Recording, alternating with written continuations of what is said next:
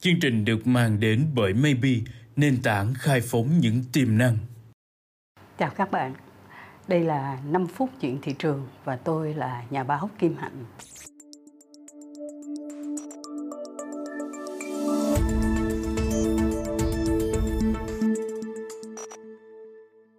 Câu chuyện của ngày hôm nay là những cái trái vải tươi của Việt Nam đã được xuất trực tiếp vào Thái Lan. Một cái bước thêm để bước vào một thị trường mà lâu nay chúng ta không kỳ vọng nhiều. Mới đây chúng tôi vừa nhận được cái thông tin từ Thương vụ Việt Nam ở Thái. Anh Nguyễn Thành Huy cho biết là do cái sự tập trung của mình giới thiệu cái sản phẩm trái vải trong cạnh tranh với lại các cái loại trái vải khác cũng cùng nhập qua Thái, thì chúng ta đã xuất được cái lô trái vải đầu tiên vào cái hệ thống siêu thị The Mall, và họ đã phân phối ở bảy cái siêu thị nhỏ của cái hệ thống này. Chúng tôi có đọc các cái báo cáo thăm dò phân tích về trái vải Việt Nam vừa mới xuất được qua Thái Lan, thì cái báo cáo đó có đối chiếu là cái màu sắc của trái vải của chúng ta nó đẹp hơn, cái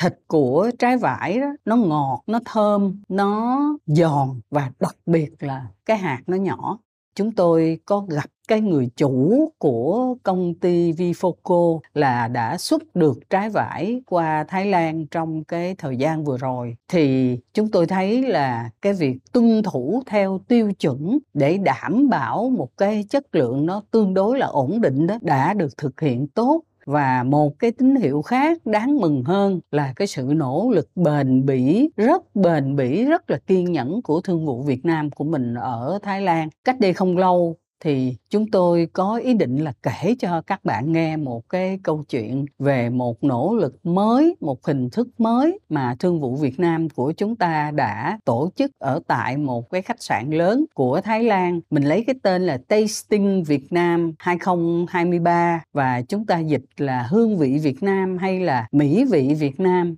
Thay vì là chúng ta cứ trưng bày hàng hóa ra và mời người ta đến dùng thử các cái loại trái cây của mình, thì ngày hôm đó chúng ta đưa ba đầu bếp qua, và đầu bếp là nấu những cái món tươi mà chúng ta mang từ Việt Nam qua. Chỉ có một số ít cái loại rau mà chúng ta không có thể để được lâu thì chúng ta mua ở các cái chợ của Thái Lan. Bên cạnh cái việc là giới thiệu những cái thức ăn tươi như là bún bò Huế, như là bún chả cá vân vân, thì còn có một cái cách thức sấy đông khô tất cả, từ bánh phở cho đến hương vị, đặc biệt là thịt bò hay là con tôm tươi, bằng cái hình thức là sấy đông khô mà sự hỗ trợ của nhà doanh nghiệp Vinamit Nguyễn Lâm Viên. Thì khi mà chúng ta mang cái gói thực phẩm được sấy đông khô ra và chế cái nước sôi, tất nhiên là có một ít gia vị vào và khách người ta thưởng thức, thì chúng tôi nghĩ là chúng ta đã bước thêm một bước là có thể xuất khẩu những cái thực phẩm của chúng ta đã bán chế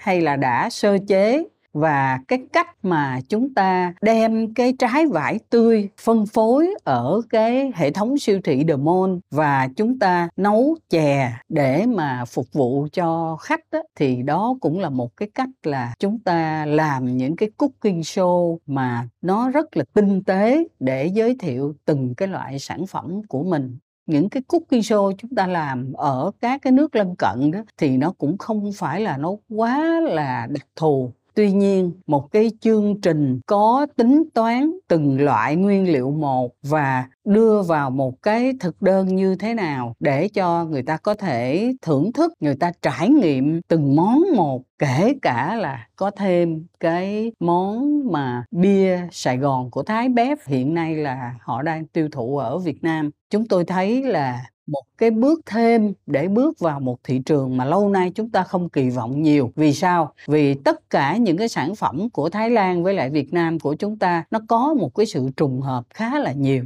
Măng cụt, xoài, xôi xoài và đặc biệt là trái vải. Tuy nhiên, chúng ta cố gắng liên hệ với lại các cái đơn vị phân phối, cố gắng theo đuổi một cái quá trình giới thiệu sản phẩm, kể câu chuyện về sản phẩm và tạo một cái điều kiện tốt nhất cho cái việc trải nghiệm sản phẩm. Câu chuyện nó có vẻ không có cái gì gọi là to tát lắm. Nếu mà chúng ta nói là xuất được bao nhiêu container, xuất được bao nhiêu ngàn tấn chẳng hạn, thì mình nói thì nó dễ. Nhưng mà thưa các bạn, cạnh tranh để đưa được cái sản phẩm của Việt Nam mình vào các cái khách sạn lớn và nó đi vào trong thực đơn của các cái khách sạn này, hoặc là nó đi vào trong những cái kệ hàng của những cái siêu thị mà rất có uy tín về chất lượng của các cái loại nông sản đặc biệt của châu Á, thì đó là một cái sự